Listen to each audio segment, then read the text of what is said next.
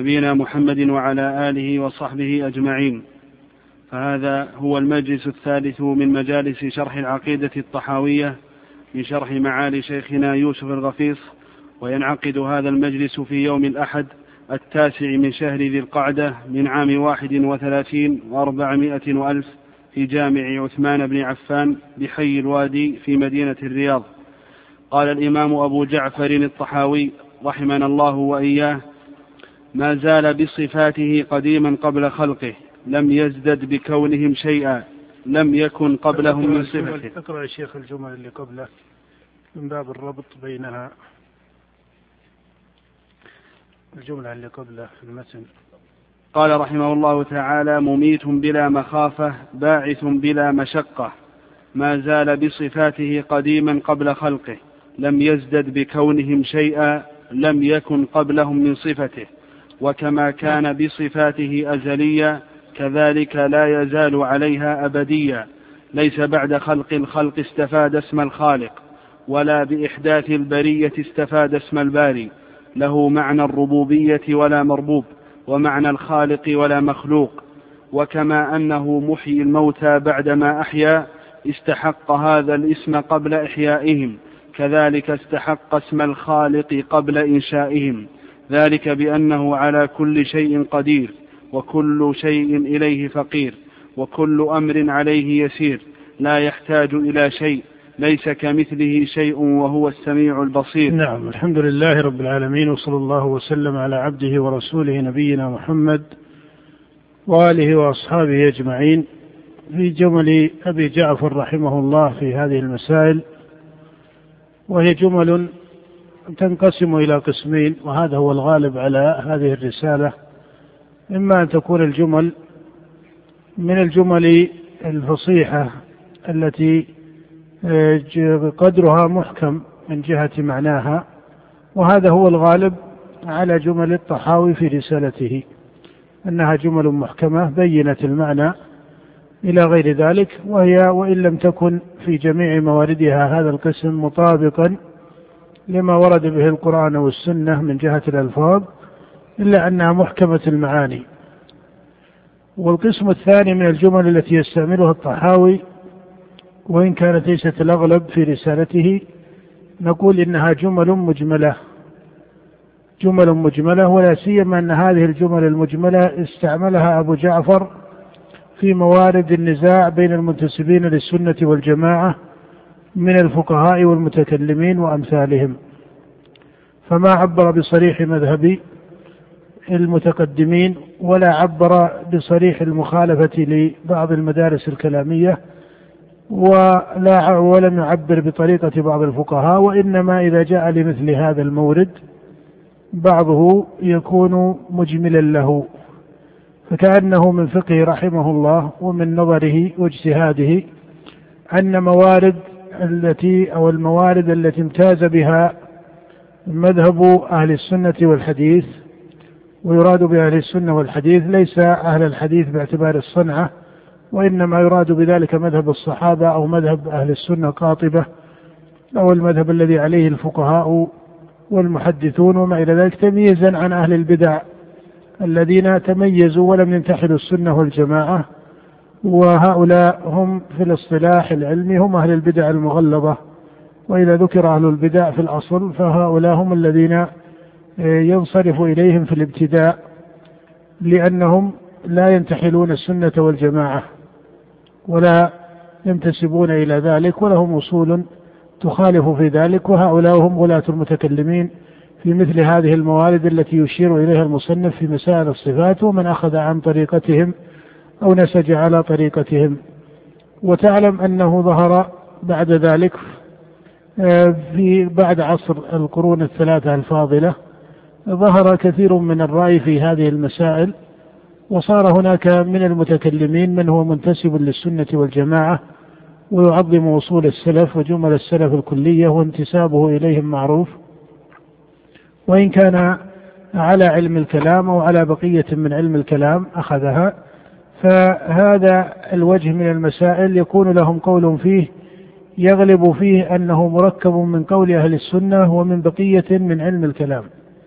يغلب فيه أن القول هنا لا يكون محكما ولا يكون مطابقا لمعاني وقواعد الأئمة المتقدمين وإن كان فيه بقية من قولهم أو جملة من قولهم وجملة من علم الكلام أو بأثر علم الكلام جملة من المعاني بأثر علم الكلام. فهذا هذه الأقوال المركبة في هذه المسائل هي التي غلبت على مدارس متكلمة الصفاتية من أهل الإثبات من أصحاب أبي الحسن الأشعري وأبي منصور الماتوريدي وعبد الله بن سعيد بن كلاب وأمثالهم من أعيان المتكلمين المنتسبين للسنة والجماعة المعظمين جملة السلف في الجملة ولهم رد على المعتزلة وأمثالها من متقدم المتكلمين وولاتهم وإن كانوا في أقوالهم مع ما لهم من هذا الانتساب وبقية آه، المعاني في جمل أهل السنة إلا أنهم بأثر علم الكلام عليهم بقية من هذا العلم أو بأثر هذه البقية من هذا العلم آه، ظهر لهم من المعاني والمقولات آه، ما يكون مشكلا على أصول السلف الأولى ما يكون مشكلا فتكون أقوالهم مركبة. من هذا المعنى ومن هذا المعنى أو من هذه المادة ومن هذه المادة. وأبو جعفر رحمه الله فيما إذا كانت المسائل على هذا الوجه فإنه يتجنب التصريح بتمييز هذا الوجه عن هذا الوجه أو هذا القول عن هذا القول كما هي طريقة بعض أهل العلم المعروفين والكبار كالإمام ابن تيمية رحمه الله وأمثاله. ومن هنا صارت هذه الرسالة كما سلف في مقدمتها من الرسائل التي يستعملها الفقهاء وأتباع الفقهاء وأتباع المدارس الفقهية الأربعة. ولو كان في منهم من ينتحل طريقة ابن منصور أو طريقة ابن الحسن أو طريقة أهل الحديث أو ما إلى ذلك يرون أن هذه الجملة التي كتبها الطحاوي جملة صالحة لما فيها من هذا الوجه من الإجمال ولأنه في مثل هذه الموارد يستعمل أوجها من التعبير المشترك الذي لا يكون فيه تمييز لرأي أو لقول عن الآخر في مثل هذه الرتبة. وهذا الموضع يقارب ذلك. هذا الموضع فيه جمل تقارب ذلك. قال ما زال بصفاته قديما قبل خلقه. قال ما زال بصفاته قديما قبل خلقه. وإن كانت هذه الجملة هذه الجملة معلومة من جهة كليتها من الدين بالضرورة ويراد بكليتها أي من حيث كون المراد بها أن الله سبحانه وتعالى أن الله سبحانه وتعالى هو الأول الذي ليس قبله شيء. لكن قوله ما زال بصفاته قديما قبل خلقه يشير بها أهل الكلام أو إلى ما يقاربها من الألفاظ وإن كانت اللفظة ليست لفظة كلامية محضة. لكن يشيرون بمثل هذا الترتيب إلى مسألة التسلسل مسألة التسلسل في أفعال الله سبحانه وتعالى. وهذا كما تعرف من المعتركات الكلامية التي كثر الخوض فيها والجدل كثر الخوض فيها والجدل وللمعتزلة فيها طريقة ولمتكلمة أهل الإثبات من أصحاب أبي الحسن وأمثالهم طريقة وللمتقدمين أو لمن يحرر مذهب المتقدمين من السلف لشيخ الإسلام ابن تيمية رحمه الله طريقة وهي التي على أصول الأئمة رحمهم الله وهي مقتضى ما جاء في الكتاب والسنة. ولكنها طريقة لها قدر من الوقت تحتاجه إلى تفصيلها وكان المقصود من المجلس هو التنبيه على جمل الرسالة.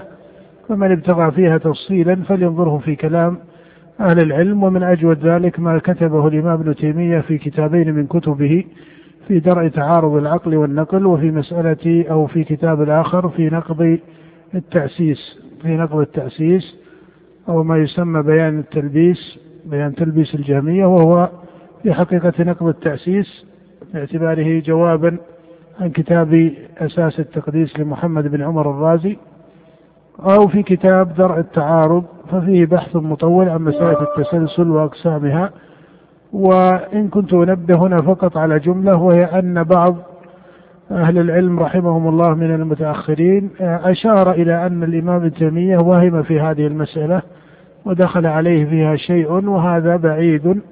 وفي الغالب أن هذا فرع عن عدم تحصيل رأي شيخ الإسلام تحصيلا مناسبا لأنه كتبه في الغالب بأسلوب فيه انعقاد وفيه آه، لغة ليست مألوفة على الطريقة التي آه، يستعملها سواد الفقهاء أو جماهير الفقهاء لأنه كان يجادل على نفس الطريقة التي كتب عليها من كتب في علم الكلام آه، بل امتد في كتابه نقض في كتابه درء التعارض امتد آه، عن مذهب المتكلمين إلى مذهب الفلاسفة وذكر كلام اللي ابن سينا نقله من الإشارات والتنبيهات بخاصة.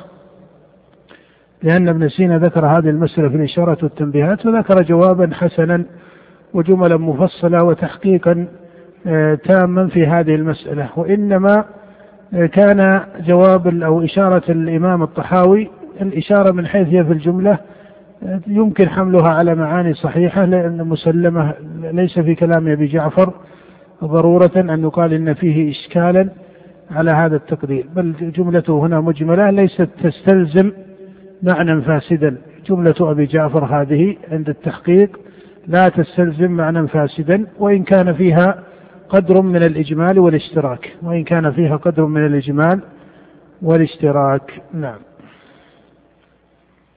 قال رحمه الله تعالى لم يزدد. هذه مسألة تعتبر أصل في علم الكلام. هذه مسألة تعتبر أصل في علم الكلام وهي أصل مذهب أبي الحسن الأشعري وأصحابه في مسألة حلول الحوادث هذه مسألة تعتبر أصل وهي مسألة عظيمة عندهم ولهم فيها كلام مطول كتب أصحاب أبي الحسن فيها كلاما مطولا وهي قاعدة المذهب باعتبار مسألة حلول الحوادث ونفي حلول الحوادث وأن الله سبحانه وتعالى ولهذا أخص وصف لله عند المعتزلة أنه قديم درءا لقول الفلاسفة بقدم العالم ولما جاء أبو الحسن وأصحابه من متكلمة أهل الإثبات المنتسبين للسنة والجماعة جعلوا أن أخص ما يقال هنا أن الله سبحانه وتعالى منزه عن حلول الحوادث. فجرت هذه المسألة على تقرير مطول وفي كلام أهل العلم وأهل الكلام تفصيل لها. نعم.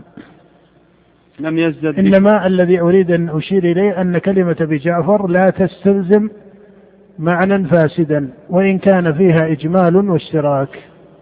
وإن كان فيها إجمال واشتراك. لكنه يمكن أن تحمل جملته على معنى مناسب صحيح وهذا هو الأصل فيه رحمه الله. نعم. لم يزدد بكونهم شيئا لم يكن قبلهم من صفته وكما كان بصفاته أزليا كذلك لا يزال عليها أبديا ليس بعد خلق الخلق استفاد اسم الخالق. ولا بإحداث البرية. نعم هذه هي الجمل التي فيها إجمال. ما, ما مراده بها؟ هل هي يمكن أن تفسر على طريقة المتقدمين من الفقهاء وأهل الحديث أم على طريقة متكلمة أهل الإثبات في مسألة التسلسل؟ نعم هذه جمل مجملة. لكن إذا ذكرنا مذهب السلف كجملة فإن مذهب السلف ومذهب الصحابة رضي الله تعالى عنهم والذي عليه أئمة الفقه وأئمة الحديث أن الله سبحانه وتعالى هو الأول الذي ليس قبله شيء كما أخبر القرآن وكما أخبر النبي صلى الله عليه وسلم وأنه سبحانه وتعالى بصفاته بل إن ذكر الصفات والذات على سبيل التعدد وعلى سبيل التثنية هذا من المحدث في الدين الذي ليس له أصل. والسؤال الذي تكلم عنه المتكلمون هل الصفات قدر زائد على الذات أم ليست قدرا زائدا على الذات فهذا لا يقال في جوابه هذا أو هذا بل يقال قبل ذلك قبل أن ينظر في أحد الجوابين يقال إن هذا السؤال سؤال محدث مبتدع في الدين. والله جل وعلا أعظم قدرا وحقا ولا يحاط به سبحانه وتعالى علما وإنما يجب له من الإثبات ما أثبته لنفسه وما أثبته له رسوله عليه الصلاة والسلام من الكمال المطلق الذي لا يماثله فيه أحد وينزه سبحانه وتعالى عن كل نقص. وإن كان تسمية النقص على التفصيل كما تعلم لم يستعمل في القرآن كثيرا فإن النقص لا يتناهى ذكره. والله سبحانه وتعالى موصوف بالكمال كما وصف نفسه في كتابه بالأسماء الحسنى وما تتضمنه الأسماء الحسنى كاسم السميع والبصير والعزيز والحكيم والرحمن والرحيم وغيرها. من صفات الكمال. فكذلكم كل ما قابل هذا الكمال فإن الله منزه عنه. كل ما قابل هذا الكمال من النقص فإن الله منزه عنه. فلما وصف نفسه بالرحمة وبالسمع وبالبصر ونحو ذلك من الصفات التي ذكرت في أسماء الله أو ذكرت منفكة وحدها على سبيل الخبر والفعل منه سبحانه وتعالى فكل ما قابل هذه الصفات من معاني النقص واقتضى ذلك الدلالة من اللغة والعقل فإنه يعلم أن الله منزه عنه. لكن الذي غلب في طريقة القرآن هو الإجمال في الإثبات هو الإجمال في النفي والتفصيل في الإثبات. فتجد الإثبات جاء مفصلا في الأسماء. هو الله الذي لا إله إلا هو الملك القدوس السلام المؤمن المهيمن إلى آخره. وكذلك في تفصيل صفات الله وأفعاله جاءت مفصلة وإن كان الإثبات المجمل جاء ذكره في القرآن في قول الله تعالى في أسمائه ولله الأسماء الحسنى فادعوه بهذا فهذا إثبات مجمل. وكذلك في صفاته جاء الإثبات مجملا كما جاء مفصلا وإن كان الغالب التفصيل لكن ورد الإثبات مجملا في قول الله تعالى ولله المثل الأعلى فهذا إثبات ولكنه مجمل وفصلت الصفات في القرآن بما سبق الإشارة إليه. وأما النفي فإنه يأتي مجملا وهذا هو الغالب فيه. هذا هو الغالب فيه والأصل فيه. وهذا هو مقتضى المعقول كما أنه الذي جاء به المنقول. هذا مقتضى المعقول بمعنى أن تفصيل النفي هذا ليس مدحا. تفصيل النفي ليس مدحا. وإن كان عرض ذكره في القرآن لموجب يقتضيه كقول الله تعالى لا تأخذه سنة ولا نوم كقوله ولا يظلم ربك أحدا إلى غير ذلك. فهذا من تفصيل النفي لكن لا تجد أن كل نفي قابل كمالا سمي النفي في القرآن باسمه. لا تجد أن كل نقص قابل كمالا سمي نفي هذا النقص في القرآن. أليس كذلك؟ لا تجد أن كل نقص قابل كمالا سمي ولكنه معلوم بضرورة العقل لأن هذا النقص الذي قابله هو ضد أو نقيض له لأن هذا النقص الذي قابله هو ضد أو نقيض له أليس كذلك؟ ومعلوم أن الجمع بين النقيضين أو الجمع بين الضدين جمع ممتنع في العقل فعلم بذلك أن الإثبات فيه من الكمال وفيه من التنزيه ما يكفي. وعن هذا قلنا إن قول الله تعالى ليس كمثله شيء وهو السميع البصير تتضمن الجملة الأولى النفي وتتضمن الإثبات. وكذلك قوله وهو السميع البصير يتضمن الإثبات ويتضمن التنزيه أيضا. فكل جملة إثبات ففيها مقام من التنزيه وكل جملة تنزيه ففيها مقام من الإثبات. ولهذا جمع ذكرهما في هذه الآية. نعم. له معنى الربوبية ولا مربوب ومعنى الخالق ولا مخلوق. وكما أنه محيي الموتى بعدما أحيا استحق هذا الاسم قبل إحيائهم. كذلك استحق اسم الخالق قبل إنشائهم. ذلك نعم. ذلك بأنه على كل شيء قدير وكل شيء إليه فقير. وكل أمر عليه يسير لا يحتاج إلى شيء ليس كمثله شيء وهو السميع البصير. خلق الخلق بعلمه وقدر لهم أقدارا. خلق الخلق بعلمه أي أن الله سبحانه وتعالى خلقهم وهو يعلم سبحانه وتعالى ما هم صائرون إليه ويعلم أحوالهم ويعلم منقلبهم ومثواهم. ولكنهم خلقهم ولكنه سبحانه وتعالى خلقهم خلقا حقيقة وبفعل منه سبحانه وتعالى حقيقة وأوجه خلقه سبحانه وتعالى جاء ذكرها في القرآن على غير وجه فمن خلقه ما يكون بأمره من الخلق ما يكون بمحض الأمر إنما أمره إذا أراد شيئا أن يقول له كن فيكون. وتمضي حكمته سبحانه وتعالى في بعض خلقه أنه يخلقه سبحانه وتعالى بفعل كخلقه لآدم فإن الله سبحانه وتعالى قال ما منعك أن تسجد لما خلقت بيدي؟ فهذه أوجه في فعل الله سبحانه وتعالى وفي أمره وقضائه الكوني وإن كان لا يخاض في هذه التفاصيل إلا ما سماه القرآن بالتسمية وإلا فإن الأصل أن الله يفعل ما يريد ويقضي ما يريد ولا يعجزه شيء وهو على كل شيء قدير وقوله إنما أمره إذا أراد شيئا أن يقول له كن فيكون. وهذا ليس تعطيلا لفعله. هذا ليس تعطيلا لفعله بل يقع الخلق بعلمه وبأمره سبحانه وتعالى ويقع الخلق بفعله سبحانه وتعالى. نعم. وقدر لهم أقدارا وضرب لهم آجالا ولم يخف عليه شيء قبل أن يخلقهم وعلم ما هم عاملون قبل أن يخلقهم. نعم وهذا الذي مضى في كتاب الله وفي سنة رسوله عليه الصلاة والسلام. كقول الله تعالى وعنده مفاتح الغيب لا يعلمها إلا هو ويعلم ما في البر والبحر وما تسقط من ورقة إلا يعلمها ولا حبة في ظلمات الأرض ولا رطب ولا يابس إلا في كتاب مبين. فهو سبحانه وتعالى بكل شيء عليم يعلم ما كان وما سيكون ويعلم سبحانه وتعالى خلقه لعباده وما هم يصيرون إليه من أحوال. ولهذا جاء عنه عليه الصلاة والسلام إن الله كتب مقادير الخلق قبل أن يخلق السماوات والأرض بخمسين ألف سنة وكان عرشه على الماء فهو الخلاق العليم. ولهذا يذكر الخلق في كتاب الله ويذكر معه العلم أي علم الله سبحانه وتعالى. فهذا المعنى من حيث الجملة معنى من المعلوم من الدين بالضرورة. المعنى الذي ذكره أبو جعفر من المعلوم من الدين بالضرورة. نعم. وأمرهم بطاعته ونهاهم عن معصيته وكل شيء يجري بطاعته قال وأمرهم بطاعته ونهاهم عن معصيته.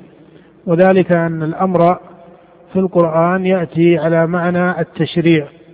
يأتي الأمر على معنى التشريع ويأتي الأمر في القرآن على معنى القضاء الكوني. وثمة أسماء في القرآن تذكر على هذا المعنى وتذكر على ذلك المعنى. كالأمر كقول الله سبحانه وتعالى إنما أمره إذا أراد شيئا أن يقول له كن فيكون. فهذا أمر كوني. وكقوله سبحانه وتعالى أمرنا مترفيها ففسقوا فيها فهذا ليس أمر تشريع وإنما هو الأمر على هذه الرتبة.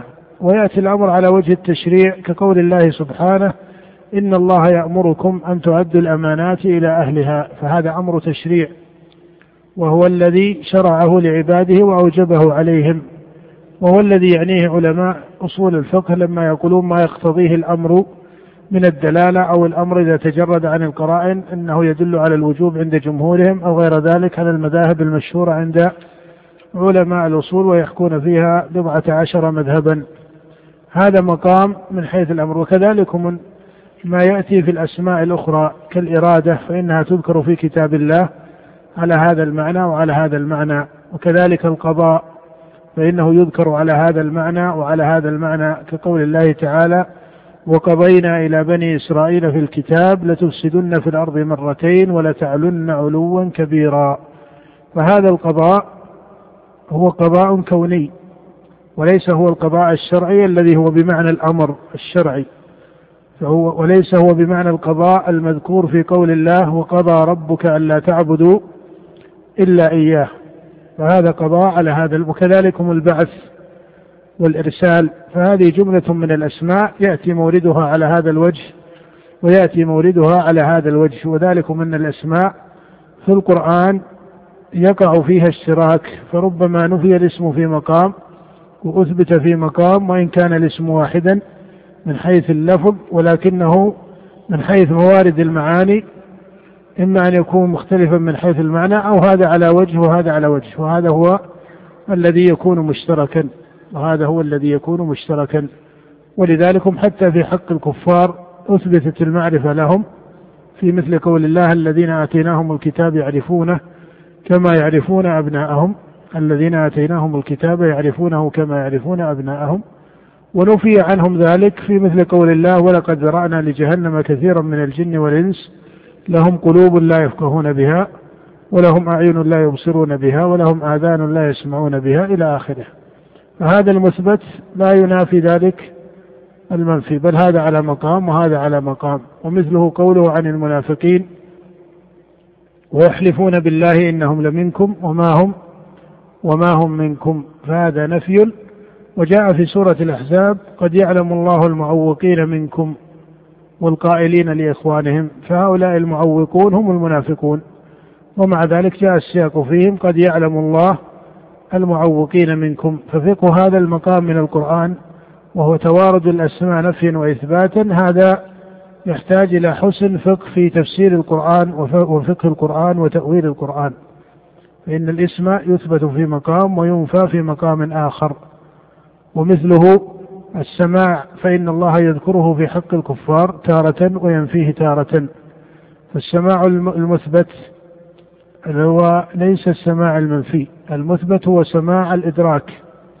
وأما المنفي وكقول الله تعالى سماع الإدراك ومنهم من يستمع إليك حتى إذا خرجوا من عندك فهذا سماع الإدراك.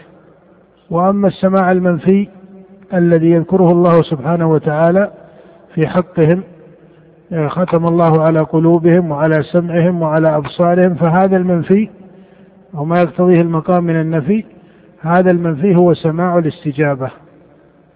فهذا مورد له نظائر كثيرة في كتاب الله سبحانه وتعالى يعلم به فقه القرآن وتأويل القرآن. نعم. وكل شيء يجري بتقديره ومشيئته ومشيئته تنفذ. لا مشيئة للعباد إلا ما شاء لهم. لا مشيئة للعباد إلا ما شاء لهم. وله سبحانه المشيئة الشاملة العامة ولهذا لا يخرج شيء عن مشيئته. وهذا من معاني الربوبية المسلمة عند المسلمين في الأصل وإن كان طرأ فيها إشكال في مسألة أفعال العباد عند القدرية. لكن هو في الأصل من معاني الربوبية التي يقر بها حتى كثير من أجناس الكفار إلا من غلا في الإلحاد وإلا فكانت العرب مثلا في جاهليتها تقر بذلك.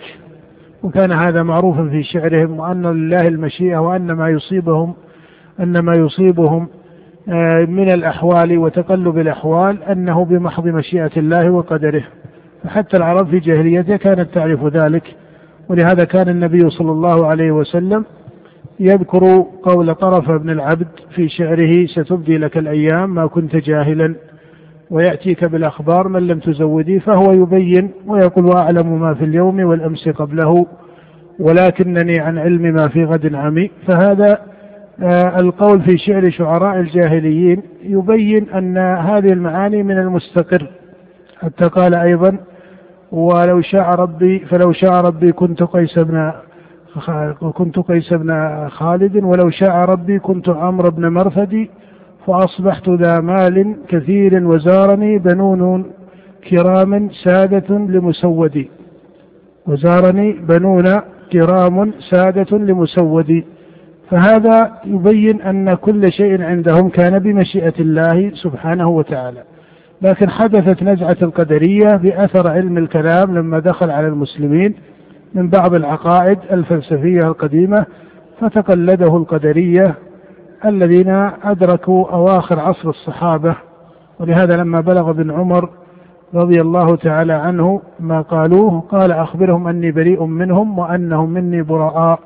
وهذا ذكره الإمام مسلم في أوائل صحيحه من حديث يحيى بن أبي كثير وثم قال ابن عمر والذي يحلف به عبد الله بن عمر لو أن أحدهم أنفق مثل أحد ذهبا ما قبله الله منه حتى يؤمن بالقدر. نعم. فما شاء لهم كان وما لم يشأ لم يكن. يهدي من يشاء ويعصم ويعافي فضلا ويضل من يشاء ويخذل ويبتلي عدلا. نعم أي أن هداية الله فضل منه. كما أن الضلال الذي يصيب الإنسان والمكلف فإنه عدل من الله سبحانه وتعالى وإنما كان الأول منه فضلا سبحانه وتعالى لإنعامه فإن الله هو المنعم على عباده وأخص نعمه هي بعث الرسل وإنزال الكتب والناس إنما يهتدون بما أوحى الله إلى أنبيائه ورسله من الوحي فالمسلمون يهتدون بهداية القرآن وبهداية السنة وكذلك في كتب الأنبياء. وهذه الكتب المنزلة هي نعمة من الله. فهذا من أوجه هذا من أوجه كونه فضلا من الله سبحانه وتعالى. ولأنه الذي خلقهم ويسر لهم أسباب الهداية إلى غير ذلك. فهذا لا يحصره معنى ولا يجمعه معنى أنه منه فضل. وأما الضلال الذي يقع على المكلف فإنه من الله سبحانه وتعالى عدل باعتبار أن الإنسان ظلم نفسه لأن الله أقام له الموجبات للهداية فأعرض عنها وتركها. ولهذا قال الله تعالى وما كنا معذبين حتى نبعث رسولا لئلا يكون للناس على الله حجة بعد الرسل فهو عدل ليس فيه ظلم له. ووجه كونه ليس ظلما له باعتبار التكوين وباعتبار التشريع. أما باعتبار التكوين فلأن الله خلق النفس البشرية قابلة للخير والشر. فليست قابلة لإيش؟ للشر وحده. ولم يخلق الله سبحانه وتعالى النفوس البشرية بعضها على الخير المحض وبعضها قابل للشر المحض. بل كل نفس بشرية كل نفس بشرية فإنها قابلة للخير وقابلة للشر كما قال الله تعالى ونفس وما سواها فألهمها فجورها وتقواها. معنى ألهمها فجورها وتقواها أنه جعلها قابلة للخير وقابلة للشر. فهذا من حيث الاستعداد النفس قابلة للخير وقابلة للشر. وإن كان الله سبحانه وتعالى يعصم نفوس الرسل والأنبياء عن مادة الشر.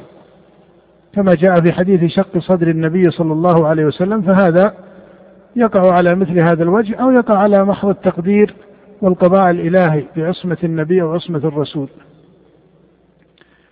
ثم هذا القدر لو بقيت الحال في الخلق على هذا الوجه لكان عدلا منه سبحانه أليس كذلك؟ لأن النفس قابلة لهذا وهذا ومما يعلم بالحس أن النفس قابلة لهذا أن الذي يؤمن والذي يكفر كلاهما من بني آدم أليس كذلك؟ وهذا لا يضطرد بعرق ولا بلون ولا بدرجة ذكاء ولا بأي سبب منها ولا بغنى ولا بفقر بل في الفقير مؤمن وفيهم كافر وفي الغني مؤمن وكافر وفي هذا وهلم جرى لا يتأثر بهذه الأوصاف العارضة. بل تجد أنه يكون كافرا في الابتداء ثم يسلم أو تحدث العكس فيرتد عن دينه إلى آخر. وتعلمون أن أئمة الصحابة رضي الله عنهم كانوا في جاهلية ثم آمنوا وهلم جرا ولو كان الأمر على هذا لكان من الله سبحانه وتعالى العدل لكنه جل وعلا أتم عليهم فضلا في القضاء الكوني. ما هو هذا الفضل؟ أن هذا الاستعداد للخير والشر جعل ابتداؤه من حيث التحريك لأنك إذا قلت أن النفس مستعدة بالخير والشر فابتداؤه بالتحريك إلى الخير أو إلى الشر. هذا مضى قضاء الله أنه يكون إلى الخير لجميع الخلق. مضى قضاء الله أنه يكون إلى الخير لجميع الخلق. وهذا هو إيش؟ هذا هو الفطرة. هذا هو الفطرة المذكور في قول الله سبحانه وتعالى فطرة الله والمذكور في قول النبي صلى الله عليه وسلم تفصيلا لمجمل القرآن كما في الصحيحين وغيرهما عن أبي هريرة كل مولود يولد على الفطرة لاحظ كل مولود حتى أبناء الكفار يولدون على الفطرة مع أنه أن الاستعداد القبول للخير والشر. هم داخلون في قوله ونفس وما سواها. لكن إذا قلت هذه النفوس الآدمية قابلة للخير والشر أي الاستعدادين فيها هو الذي ينطلق ابتداء ويتحرك؟ أي الاستعدادين؟ من فضل الله أنه الاستعداد للخير لم يترك إلى الاحتمال بل ينطلق بالخير. ويبقى أن الخير هو الذي يبتدئ مع الإنسان. وهذا قول النبي عليه الصلاة والسلام كل مولود يولد على الفطرة فأبواه يهودانه أو ينصرانه أو يمجسانه. ولذلك ضرب مثلا قال كما تنتج البهيمة بهيمة جمعاء. بهيمة جمعاء يعني إيش؟ مكتملة كالواحدة من الضأن إذا ولدت بهيمة مكتملة الخلقة. كما تنتج البهيمة بهيمة جمعاء. هل تحسون فيها من جدعاء؟ أي ناقصة الخلقة كأذنها ونحو ذلك. حتى تكونوا أنتم تجدعونها. يعني حتى يتصرف الإنسان بجدع أذنها أو قطع أذنها ونحو ذلك. فمثله في فطرة النفس تكون على الأصل ولهذا كان الأئمة من أهل الحديث وغيرهم كالإمام أحمد يقولون كل مولود يولد على الفطرة أي على الإيمان. ويريدون بالإيمان هنا المجمل. يريدون بالإيمان المجمل وإلا تفاصيل الإيمان كما تعلم لا تعرف إلا بالشريعة. وعن هذا جاء عن النبي في رواية حديث الفطرة كل مولود يولد على هذه الملة. ولهذا جوابات الأئمة رحمهم الله في تفسير الفطرة هي من الاختلاف اللفظي أو من اختلاف التنوع في المعاني. والإشارة إلى أوجه من معاني الشريعة في تفسير الفطرة. ما بينها اختلاف؟ ما بين تفسير العلماء اختلاف؟ تضاد. وقد علق الإمام أبو عمر بن عبد البر على أحاديث الفطرة في التمهيد وذكر كلاما حسنا محققا في ذلك الكتاب. فالمقصود أن هذا من جهة التكوين. من جهة التشريع من جهة التشريع ما يكون من الأسباب الموجبة لتحريك مادة الشر التي الناس قابلة لها وأعظم الشر هو الكفر بالله. يقابلها أسباب موجبة لتحريك مادة الخير بل يمكن أن يكون التعبير الأدق لحفظ مادة الخير لأنها مبتدأة بقوة الفطرة. لحفظ مادة الخير لأنها مبتدأة لا تحتاج إلى تحريك لأنها مبتدأة بالفطرة. الأسباب هنا ليست على درجة من التساوي بل الأسباب الموجبة للخير أعظم من إيش؟ من الأسباب الموجبة للشر. ولهذا كيد الشيطان قال الله تعالى عنه أو وصفه القرآن بأنه إيش؟ ضعيف. فإذا ما نظرت إلى الأسباب الشرعية الموجبة للهداية وهي بعث الرسل وإنزال الكتب فمثلا هذا القرآن الذي أنزل على محمد عليه الصلاة والسلام هو موجب هو الموجب الشرعي للهداية. ماذا يقابله من الأسباب الموجب الشرعي الموجب؟ نعم للهداية والخير. ما الذي يقابله من أسباب الشر؟ ما هناك أسباب شر تكافئ أبدا. هذا يستحيل. وإنما هي تزيين من الشيطان. ولهذا لاحظ أنه يأتي في القرآن حتى في فرعون قال الله تعالى وكذلك زين لفرعون سوء عمله العمل في نفسه وفي ماهيته سوء لكنه يزين من هذا الوجه الذي هو كيد الشيطان. فالمقصود أن الأسباب التي تحرك الإنسان من الشر ليست بحقيقتها أسباب موجبة بقوة العقل. ليست أسباب موجبة بقوة العقل أبدا وإنما هي أسباب وهمية في حقيقتها. ولكن قد ينظر الإنسان إليها على أنها موجبة لكن في حقيقتها ليست على معنى الإيجاب العقلي ولا على معنى الإيجاب الحسي وإنما هي أسباب تقود إلى الوهم وإلى الضلال. بخلاف الأسباب الشرعية فإنها أسباب موجبة للهداية. وعن هذا قال النبي عليه الصلاة والسلام كما في الصحيح وغيره ما من الأنبياء من نبي لاحظ ما من الأنبياء من نبي إلا قد أوتي من الآيات ما مثله آمن عليه البشر. أي أوتي من الآيات الموجبة لإيش؟ لحفظ مادة الخير وأعظم الخير الإيمان. ما مثله آمن عليه البشر. هذا في جميع الأنبياء. قال وإنما كان الذي أوتيت وحيا أوحى الله إلي فأرجو أن أكون أكثرهم تابعا يوم القيامة. ولكن الإنسان إذا تكبر على طاعة الله وأمره صار إلى هذا الوجه من الضلال. كما في قول الله تعالى فمن يرد الله أن يهديه إيش؟ يشرح صدره للإسلام. فالهداية هنا من الله وهو الذي شرح صدر العبد وهذا منه فضل. قال ومن يرد أن يضله يجعل صدره ضيقا حرجا. لكن إنما صار صدره ضيقا حرجا لأنه هو الذي تعدى السعة التي جعلها الله له بظلمه لنفسه.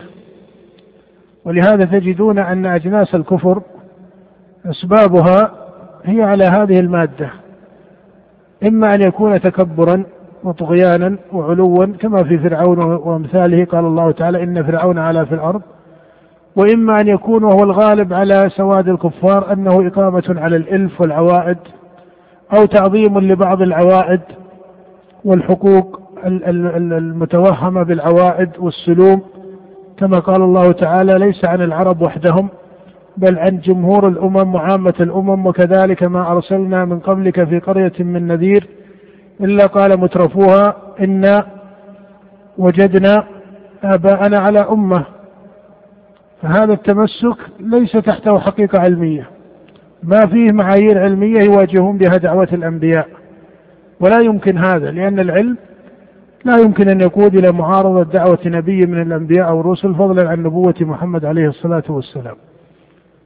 فكبراءهم يقولون ذلك. ولهذا لما جاء أبو سفيان لما جاء أبو جهل في حديث سعيد بن المسيب عن أبيه في الصحيحين ومجيء الرسول عليه الصلاة والسلام إلى أبي طالب إلى عمه أبي طالب وهذا كما ترى هذا المجلس مجلس أخير لأن أبا طالب يحتضر فأبو جهل وعبد الله بن أبي أمية يريدون أن يدفعوا عن أبي طالب أن يدخل في الإسلام أو يدفعوه عن الدخول في الإسلام بأقوى ما يملكون أو بأقوى ما يستطيعون من الحجة أليس كذلك؟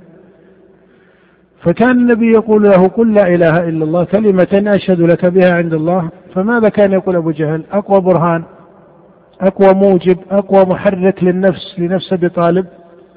أترغب عن عن ملة عبد المطلب. هذا أقوى أقوى مؤثر. لو كان هناك مؤثر أقوى منه لذكروه. ولهذا ترون أن العرب لما انغلق عليهم ما في القرآن من الحق والهدى والبيان ونحو ذلك صاروا يقلبون أيديهم بكلام لا يقوله عاقل وعن هذا سماهم القرآن سفهاء. السفيه من سفه الحق حتى لو كان باعتباره أو بماهيته عاقلا ولا هم عقلاء باعتبار ماهية العقل. لكن لما سفهوا الحق سماهم القرآن سفهاء سيقول السفهاء من الناس. فقالوا عن القرآن إنما يعلمه بشر وقالوا عن النبي ساحر وقالوا عنه مجنون. هذا يدلك على إيش؟ على أن هذا أقوى ما يعبرون عنه. مما يدل على عدم إمكان المقارنة بالحجة. قد يقول قائل لكن بعض النا... بعض الكفار قد يكون كفره بشبهات عنده وهي التي أبقته على كفره. نقول هذه الشبهات حتى لو لم تكن من باب ما كان عند العرب وعند جماهير الأمم الذين ذكروا في قول الله إنا وجدنا آباءنا على أمة أو مثل ذلك هذه الشبهات في حقيقتها لا توجب الضلال من حيث ماهيتها. لكن ترى أن هذا الذي عنده شبهات فقام على ملة الكفر وترك الاتباع لأنبياء الله وكذب المرسلين تجد أن هذا يعود إلى أنه أعرض عن الحق. وإلا لو استمع إلى الحق وقرأ ما قال الله في كلامه وما أوحى الله إلى رسل عليهم الصلاة والسلام لو أنه نظر ذلك لسقطت شبهاته ضرورة. ولهذا من عرف هذا البرهان المنزل على الرسل وهو الوحي من عرفه وتخلصت نفسه من أسباب الضلال من الكبر ونحو ذلك لا يمكن أن يمنعه آه، عن ذلك عن الإيمان شيء. لا يمكن أن تستمر الشبهة لأنه لا توجد شبهة إلا وفي كتاب الله وسنة نبيه بل حتى في كتب الرسل من قبل فيما أوحى الله وبعث به موسى وعيسى وقبل ذلك إبراهيم إلى آخره. كل أولئك عندهم من الحجج ما يوجب إسقاط جميع الشبهات. لكن من لم يؤمن بقوة الشبهة أو بحجة الشبهة ليس باتباع الآباء أو الأجداد أو المعاني الأخرى فيقال هذا إنما أعرض عن الحق. وإلا من أخذ الحق وتدبره ونظره. ومع ذلك تخلصت نفسه من مسائل التبعية الأخرى كما صار في قصة أبي طالب. فهذا لا بد أن يصيب الحق. هذا لا بد أن يصيب الحق لأن الله جعل للحق نورا ولهذا يصف الله دعوة الرسل. قال يخرجهم من الظلمات إلى النور. فلا يتوهم أن في هذه المقتضيات أو أو الأسباب بعبارة أدق في التعبير العلمي في هذه الأسباب التي تحصل عنها الضلالة إلا أنها بظلم الإنسان لنفسه. وهذا قول الله يثبت الله الذين آمنوا بالقول الثابت في الحياة الدنيا وفي الآخرة. قال ويضل الله من لاحظ التعبير في القرآن هنا. قال الظالمين ما قال الكفار. ذكر الظالم باعتباره هو الذي بغى على نفسه. ذكر الظالم باعتباره هو الذي بغى على نفسه. نعم. نقف على هذا. طيب نقف على هذا وبالله التوفيق.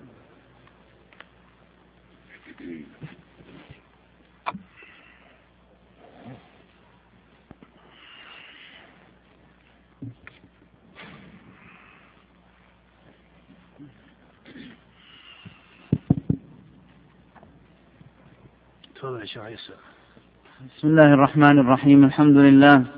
صلاة وسلاما على أشرف خلق الله وعلى آله وصحبه ومن اتبع هداه. أما بعد ففي هذا اليوم الأحد التاسع من الشهر الحادي عشر من عام واحد وثلاثين وأربعمائة وألف. ينعقد هذا المجلس الثالث في شرح كتاب الضروري في أصول الفقه لأبي الوليد محمد بن رشد الحفيد لمعالي شيخنا الشيخ الدكتور يوسف الغفيص حفظه الله تعالى. قال رحمه الله تعالى وهذا الجزء الأول ينقسم إلى أربعة أقسام وهي النظر في حد الحكم وفي أقسامه وفي أركانه وفي مظهره. القسم الأول أما حد الحكم عند أهل السنة فهو عبارة عن خطاب الشرع إذا تعلق بأفعال المكلفين بطلب أو ترك فإذا لم يرد هذا الخطاب لم تتعلق بالأفعال صفة تحسين أو تقبيح فيكون فيكون الحسن والقبيح على هذا ليس وصفا ذاتيا للأفعال. نعم. و... الحمد لله رب العالمين وصلى الله وسلم على عبده ورسوله نبينا محمد. قال أبو الوليد أما حد الحكم عند أهل السنة فهو عبارة عن خطاب الشرع إذا تعلق بأفعال المكلفين بطلب أو ترك. الحد يستعملونه وهو مصطلح منطقي ويراد به التعريف في الجملة وإن كان لا له حد أخص من جملة التعريف ومجمل التعريف. ويستعملون في المنطق صنعتان الصنعة الأولى الحد والصنعة الثانية الرسم. الحد يراد به تعيين الماهية والرسم يراد به تمييز الماهية عن غيرها. وهما صنعتان وهما منهجان لأهل النظر. هما منهجان لأهل النظر منهم من يعتبر بالحد وهذا الذي عليه الغلاة من أهل النظر وأهل المنطق ومنهم من يعتبر بالرسم ومنهم من يجعل هذا داخلا في هذا أو قسما منه. لكن الفرق بين الوجهين أن الحد هو تعيين للماهية والرسم هو تمييز للماهية عن غيرها. وهذا هو الأقرب إلى العقل وإلى التحصيل العقلي هو استعمال الرسم أكثر من استعمال الحد. ولهذا في كلام الإمام ابن تيمية رحمه الله وفي جدله في مسائل المنطق بين مثل هذا المعنى وأن الطريق المعتبر في العقل هو استعمال الرسم وهو الذي يضطرد أما الحد فإنه لا يضطرد وذلكم أن بعض الماهيات لا تقبل التعيين وإنما تقبل التمييز. فهذا من وجه الترجيع عند شيخ الإسلام ابن تيمية أنه يقول إن هذا يقبل الاضطراد أي الرسم لكن المقصود هذا.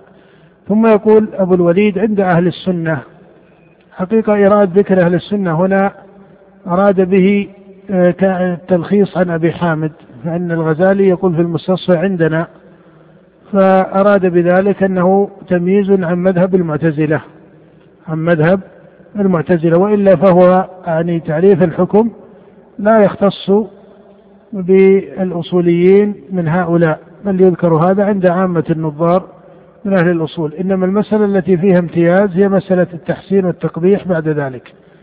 قال فهو عبارة عن خطاب الشرع إذا تعلق بأفعال المكلفين بطلب أو ترك. هذا هو حد الحكم. وهنا يرد سؤال أنه على هذا الحد لم يذكر الحكم الوضعي. فبعضهم يجعل الحكم الوضعي خارج عن خطاب التكليف وهذه طريقة لبعض الأصوليين وبعضهم يجعله داخلا فيه. وإلا فمعلوم أن الأحكام تنقسم عند أهل الأصول إلى أحكام تكليفية وهي الخمسة المعروفة الواجب وما بعده وإلى أحكام وضعية وهي ما وضعها الشارع ونصبها أمارة على الحكم. والغزالي وهو يلخص عنه في المستصفى اعتبر بالقسمين. وتقول اعتبر القسمين ذكر أحكام التكليف الخمسة وذكر أحكام الوضع وإن كانت لا تنضبط بعدد بل بين أهل الأصول اختلاف في تقديرها. قال بطلب أو ترك أي بطلب الشارع بأن يقول افعلوه أو اتركوه وهذا أمر ونهي هذا أمر ونهي.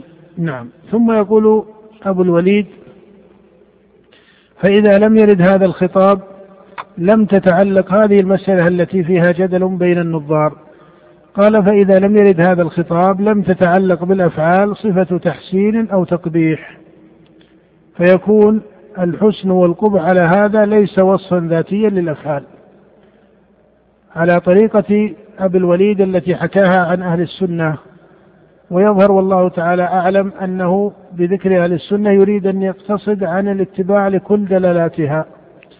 لكل دلالاتها وإلا ليس من طريقته إذا ابتدأ معانيه هو في كتبه أن يقول قال إيش؟ قال أهل السنة ليس هذا من طريقة أبي الوليد كما أنه ليس من طريقته أن يجرد نفسه عنهم أو يخرج نفسه عن هذا الاسم آه، لما عنده كما أشرت سابقا من الإجلال العام لمتقدمي الفقهاء والصحابة وما إلى ذلك. المقصود أنه قال فإذا لم يرد هذا الخطاب لم تتعلق بالأفعال صفة تحسين وتقبيح فيكون الحسن والقبح على هذا ليس وصفا ذاتيا للأفعال خلافا للمعتزلة. وهذه مسألة التحسين والتقبيح العقليين وهي مسألة كما تعلم مبحوثة ومنشورة في كتب أصول الفقه. وينصب الخلاف فيها مشهورا على قولين. القول الأول أن التحسين والتقبيح وصف ذاتي للأفعال. أو أن التحسين والتقبيح عقلي.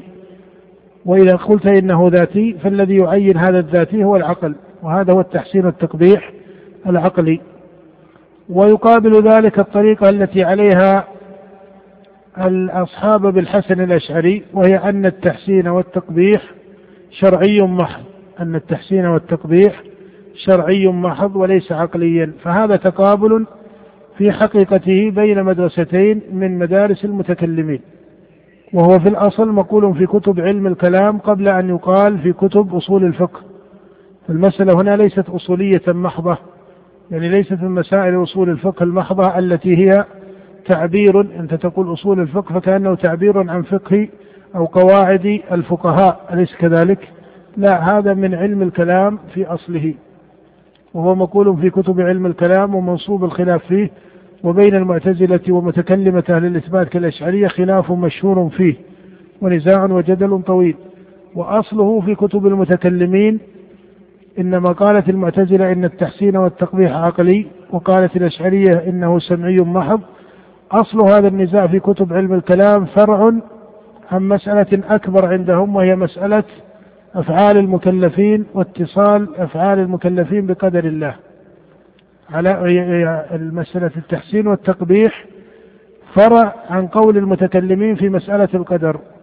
فلما كانت المعتزلة تقول إن الله لم يرد أفعال العباد ولم يخلقها ولم يشأها ثم يقف نظارهم فمنهم من يقول إن العبد خلقها ومنهم من يقول لا نقول خلقها أدبا مع الخالق وإنما نقول العبد فعلها فينهى بعض شيوخ المعتزلة عن القول بأن العبد إيش؟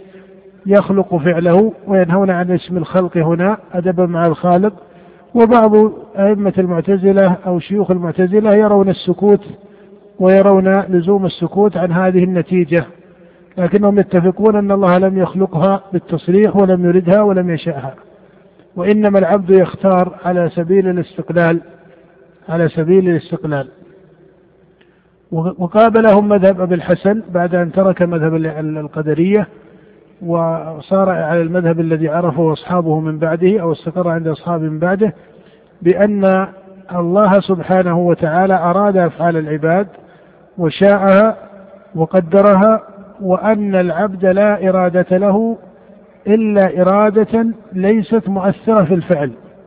لأن اجتماع الإرادتين كما ينظرون المؤثرتين في الفعل حسب ما يفترضون في. في, علم الكلام أنه متمانع وهذا غير صحيح في العقل هذا غير صحيح لأن الإرادة الثانية وهي إرادة العبد ليست بمثل مقام إرادة الله سبحانه وتعالى ولهذا لما ذكرها القرآن بين أن الله سبحانه وتعالى يمضي العبد على قضائه وما تشاءون إلا إلا أن يشاء الله رب العالمين. فهذه مشيئة الله سبحانه وتعالى هي النافذة وليس لأحد من الخلق لا من الآدميين ولا من غيرهم من المشيئة ما تنفذ به, به الأفعال عن مشيئة الله سبحانه وتعالى وإرادته. وعن هذا قال النبي عليه الصلاة والسلام لما ذكر مسألة القدر قال اعملوا لما قيل له يا رسول الله ففيما العمل؟ وقد قال عليه الصلاة والسلام ما قاله في مسألة القدر إنه كتب مقام أحدكم من الجنة ومن النار وما إلى ذلك والشقي والسعيد.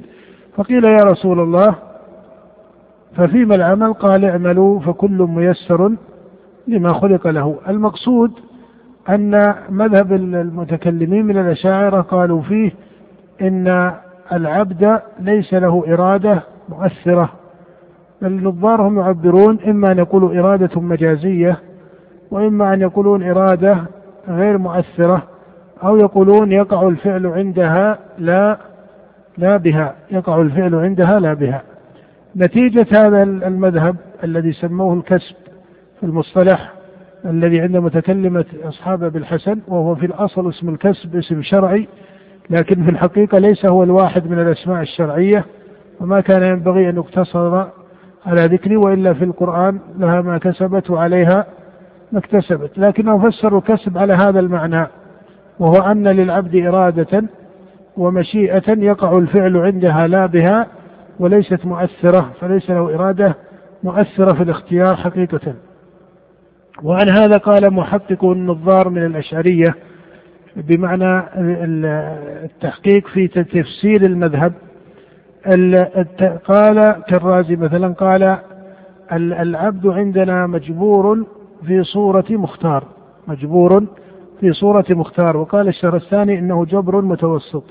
تفرع عن نظرية الكسب وعن نظرية القدرية المعتزلة مسألة الأفعال فهنا نتيجة لهذا المذهب قالوا التحسين والتقبيح شرعي شرعي محض ولهذا الحسنة إنما تكون حسنة بتحسين الشريعة لها والسيئة إنما تكون سيئة بتقبيح الشريعة لها. أولئك لما قالوا إن العبد مستقل بالفعل فمقتضى كونه مستقلا بالفعل والإرادة أن التحسين والتقبيح وصف ذاتي والعقل هو الذي يعين هذا الحسن وهذا القبيح. أولئك لما قالوا إن إرادته غير مؤثرة قالوا الذي يعين له هذا الفعل فيكون محمودا هو الشارع. والذي يعين له هذا الفعل فيكون مذموما هو الشارع. وهذا من باب الفرع عن مسألة القدر. دخلت على كتب الأصول هذه المسألة لما تكلموا عن الأفعال فيوردها علماء الأصول ويشكل أحيانا على إيرادها أنه لما دخل على مذهب الإمام أبي حنيفة بعض المعتزلة وتمذهبوا بمذهب الإمام أبي حنيفة في الفقه ودخل شيء من كلامهم على بعض الأصوليين من المعتزلة الحنفية كصاحب المعتمد أبي الحسين البصري فإذا ذكروا هذه المسألة أحيانا يذكر وتعلم أن أكثر من صنف من الشافعية أو من نظار الشافعية ومتكلميهم على طريقة ابن الحسن فأحيانا ينصب الخلاف في مسألة التحسين والتقبيح العقليين في كتب أصول الفقه ليس بطريقة نسبته في كتب علم الكلام في كتب علم الكلام فينصب خلافا بين الأحناف وماذا؟ والشافعية فيتوهم الناظر أنه خلاف بين الفقهاء والصواب أنه خلاف بين المتكلمين. ويشكل على هذا التوهم أنك إذا فرضته خلافا بين الفقهاء على قولين فإن المعتاد في أقوال الفقهاء إذا كانت على قولين أن الراجح يكون إيش؟ يكون واحدا منهما بل لا يجوز إحداث قول ثالث في المسألة على الصحيح في الأقوال الفقهية. مع أن الصحيح في هذه المسألة مسألة التحسين والتقبيح العقلي لا على طريقة متكلمة الأشاعرة ولا على طريقة متكلمة المعتزلة. فلا يقال إنه سمعي محض ولا يقال إنه إنه ذاتي إنه وصف ذاتي مضطرد. فإنك تعلم أن من مقامات التحسين ما لا يهتدي العقل إلى تعيينه. ولهذا ما قضى الله به سبحانه وتعالى في الميراث مثلا للذكر مثل حظ الأنثيين هذا لا يهتدي العقل إلى تعيينها ابتداء. ولا شك أنه حسن لأنه حكم من أحكام الشريعة المجمع عليها. لكن هل العقل يهتدي يهتدي ابتداء إلى أن العدل الأتم هو أن يكون للذكر في الميراث مثل حظ الأنثيين في الأولاد؟ هذا هذا لا يعينه العقل ابتداء. وإن كان لا شك أنه هو الصحيح والعقل لا يعارضه. هذا هذا إيراد على طريقة المعتزلة والإيراد كثير. وعلى الطريقة الثانية الجمل الكلية من المعاني هي وصفها ذاتي أنها حسنة أو قبيحة. فلا أحد من بني آدم من أجناس بني آدم من المسلمين وغير المسلمين من العرب والعجم يختلف على أن العدل حسن وعلى أن الظلم إيش؟ قبيح. مع أن الله أمر به. إن الله يأمر بالعدل. ومع ذلك إدراك لكن هل كل جزئيات العدل هل كل جزئيات العدل يعينها العقل أو وصفها ذاتي يدركه العقل كما عين العقل؟ جملة العدل الكلية الجواب لا. ولهذا نقول إن كون الذكر له مثل حظ الأنثيين هذا لا شك أنه عدل لأنه قضاء من الله وتشريع من الله لكن العقل لا يعين هذا. فإذا هذه الطريقة ليست على إطلاقها. هذه الطريقة ليست على إطلاقها. ودخل طريقة متكلمة أهل الإثبات على بعض الصوفية على بعض الصوفية في العبادة وقالوا إن العبادة الصحيحة أن لا يستحسن حسنة ولا يستقبح سيئة وإنما هو استجابة محضة. قالوا لأن القلب إذا التفت إلى كون هذه الطاعة حسنة بذاتها صار التفاتا عن مراده بالإخلاص لله. وإذا استقبح السيئة فتركها لقبحها صار المؤثر في في الترك هو كونها إيش؟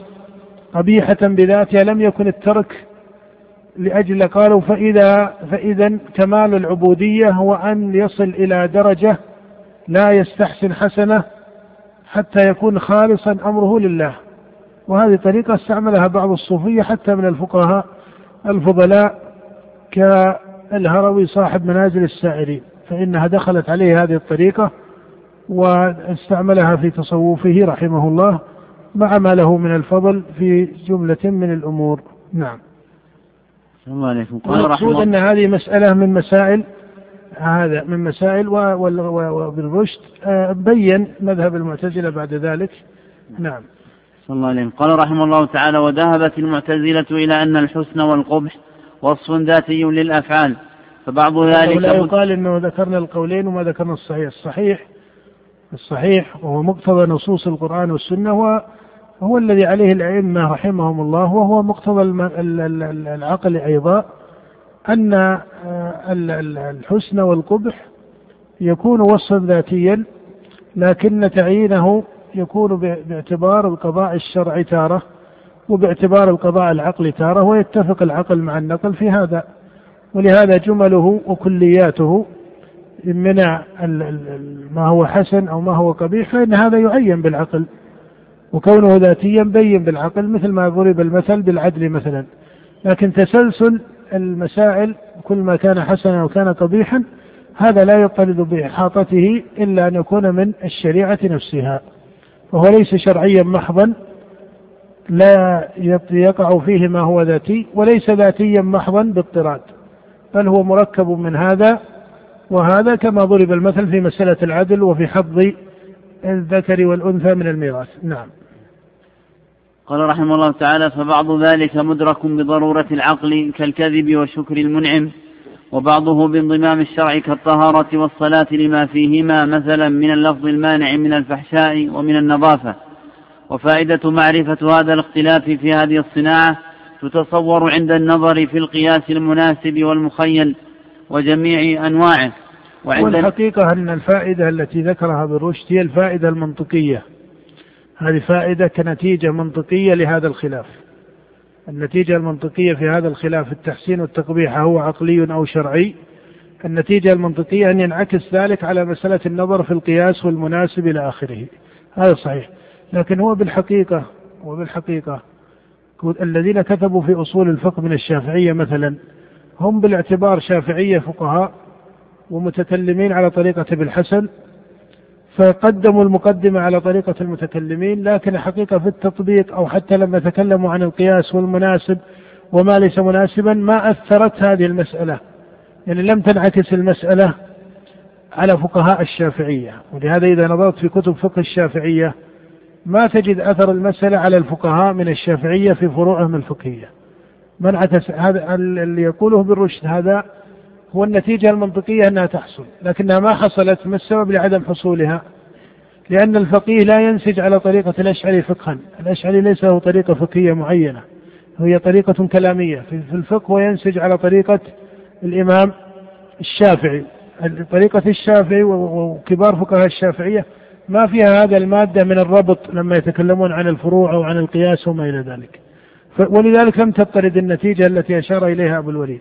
إنما يذكرها باعتبار المنطق أنه إذا اختلفوا في كذا فيلزم أن ينعكس ذلك على قولهم في القياس المناسب وغير المناسب إلى آخره وهلم مجرة لكنه في الحقيقة لم ينعكس هذا انعكاسا فقهيا. نعم.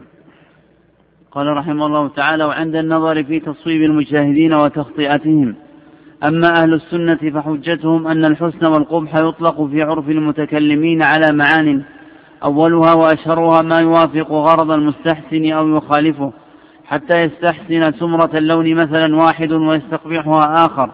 وهذا أمر إضافي لا كالسواد والبياض الموجودين للأشياء بذاتها.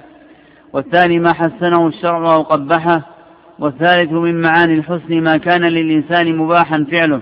وكل هذه أوصاف إضافية لا ذاتية ومعنى ذلك أن, أن ليس للحسن والقبح وجود خارج العين.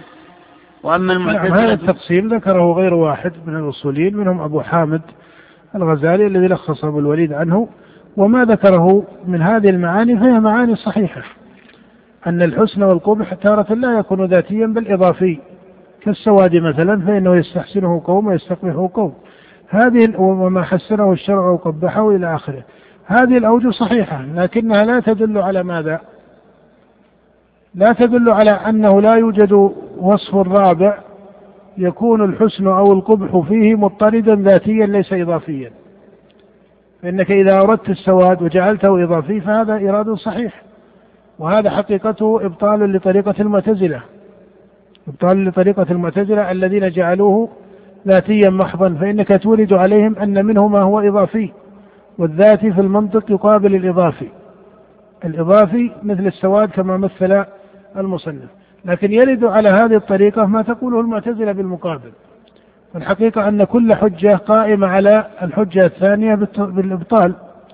مما يبين لك أن المذهب الصحيح هو ما سبق الإشارة إليه وهو مقتضى المنقول والمعقول أن هذا ليس له إطلاق واحد فلا يقال إنه شرعي محض بمعنى نفي قضاء العقل فيه ولا يقال إنه عقلي محض بمعنى نفي قضاء الشرع فيه. وهذا هو مقتضى الأصل في القدر بإثبات مشيئة الله وأن للعبد إرادة ليس مجبورا. فمن يقول إن العبد ليس مجبورا ولكنه ليس مستقلا لا يسعه في هذه المسألة إلا هذا التوسط لأن المسألة عند المتكلمين إنما كانت فرعا عن قولهم في القدر. نعم. الله إليكم. قال رحمه الله تعالى وأما المعتزلة فاستدلوا على أن الحسن والقبح وصف ذاتي للأشياء باتفاق العقل على القول بهما من غير إضافة كحسن الصدق وقبح الكذب. نعم هذا صحيح. هذا صحيح لكن يبقى السؤال على المعتزلة ما هو؟ أيطرد هذا أو لا يطرد؟ هل كل الأشياء تكون بمقام الصدق والكذب أو بمقام العدل والظلم؟ فإذا أردت مثالا أنه ذاتي قيل هذا صحيح كالعدل والصدق ونحو ذلك ولكن يرد عليك ما هو إضافي كالمعنى الذي أورده آه، المصنف في آه، القائلين بالقول الأول. فهذا يبين لك أن هذه الحجة صحيحة لكنها لا تسقط إلا القول الذي يقابلها بإطلاق. وكذلك الحجة الثانية صحيحة لإسقاط القول الذي يقابلها بإطلاق. نعم. قال رحمه الله تعالى وبالجملة من حيث هذه القضايا مشهورة ومتفق عليها. وظاهر أن الأمور المعقولة قد أن الأمور المعقولة قد يلحقها أن تكون مشهورة وأن ذلك غير منعكس. والقول في هذه المسألة ليس من هذا العلم الذي نحن بسبيله. ويشبه أن لا يكون في واحد من هذين القولين كفاية في الوقوف على هذه المسألة. نعم وهذه إشارة لطيفة من أبي الوليد. لأنه عند التحقيق هذا لم ينعكس وإن كان هو أشار قبل قليل لأن له نتيجة. هذا في المنطق أن له نتيجة. لكن في الحقيقة الفقهية ما تمثل في فقه الشافعية ولا في فقه الحنفية كنتيجة مضطردة. قد يكون له تطبيقات والتزام بنتائجه في فقه بعض فقهاء المعتزلة كتدقيق خاصة لمن تنسب للمدرسة الحنفية. هذا يوجد لكن بشكل عام في المدارس الفقهية المعروفة ليس له تطبيق ليس له تطبيق بين. ثم يقول أبو الوليد ويشبه ألا يكون في واحد من هذا القولين كفاية أيضا هذا صحيح. هذا تحقيق صحيح وإن كان لم يفصح بقوله. نعم.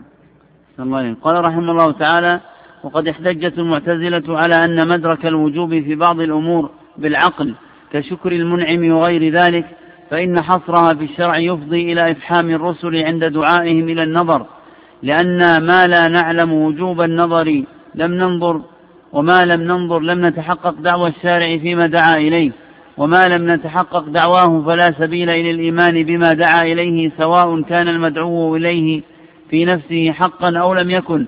لا سبيل لنا على هذا الوجه إلى حصوله العلم به. نعم أي أن المعتزلة تقول إن إغلاق تحسين العقل وتقبيحه يفضي ويجعلون هذا من اللوازم على غيرهم من المتكلمين ممن خالفوهم يفضي إلى منع قيام الحجة بالرسل من جهة أنه آه، إنما علم صدق النبي عندهم بثبوت المعجزة بثبوت المعجزة كما يسمون وهي آيات الأنبياء وإن كانت آيات الأنبياء أوسع إذا ذكرت في النصوص من المعجزة. يريدون بالمعجزات هي الخوارق الخوارق من التي تعرض لبعض الأنبياء أو بعض الرسل.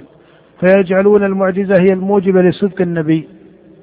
والمعجزة إنما قضى بكونها موجبة للصدق هو العقل فيقولون إنه على هذه الطريقة كما أورد فإن حصرها في الشرع يفضي إلى إفحام الرسل عند دعائهم إلى النظر فإن الرسل في ظن المعتزلة أو في تقرير المعتزلة ورأيهم دعوا جميع المكلفين إلى النظر وهذا ليس بصحيح.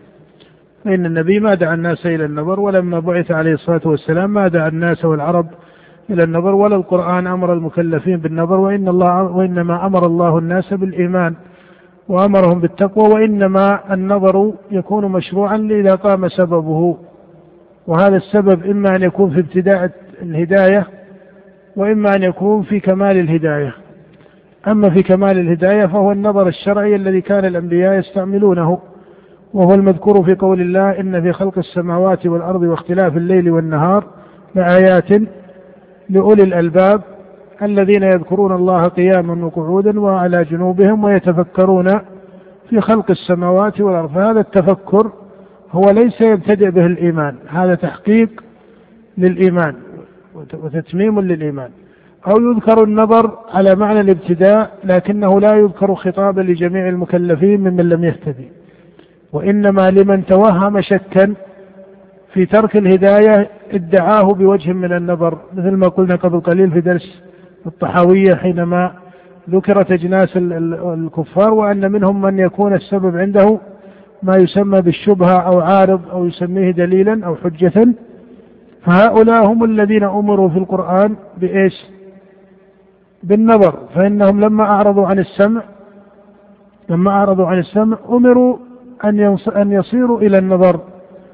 بمعنى أن الدليل العقلي الذي تمسكوا به وظنوه يوجب ما هم عليه من الضلال والكفر هو الدليل العقلي نفسه يوجب الهداية الصحيحة. وهذا المذكور في مثل قول الله أولم ينظروا في ملكوت السماوات والأرض وما خلق الله من شيء. وهذا النظر الذي طلب منهم إنما طلب على سبيل إسقاط امتناعهم عن الهداية لا باعتباره هو الموجب للهداية. ولهذا تعرفون أن الجماهير الذين دخلوا دين الإسلام لم يروا معجزة للنبي وكثير منهم ما سأل عنها والمعجزات إذا تأملنا في السنة النبوية وسياقها أكثرها صارت في المدينة. ترى. وبين ظهراني المسلمين أكثر مما كانت بين ظهراني الكفار. وما كان النبي عليه الصلاة والسلام ولا غيره من الأنبياء يجمعون الناس ليظهروا لهم معجزات أو كرامات كما في بعض التسمية. أو أو الآيات النبوية التي هي آيات الرسل. نعم يحصل لهم ذلك لكن جماهير من آمن بالأنبياء وبخاصة بنبينا عليه الصلاة والسلام لم يشهد من ذلك شيئا مع حصولها للرسل عليهم الصلاة والسلام ولم يجعلها الله هي الموجبة للإيمان وهي الموجبة للتصديق. نعم. والله قال رحمه الله تعالى وقد ألزم المتكلمون المعتزلة في كون مدرك وجوب النظر عقلا شكا ما وهو أن وجوب النظر إن كان مدركا عقلا فلا يخلو أن يكون ذلك ضرورة أو اكتسابا.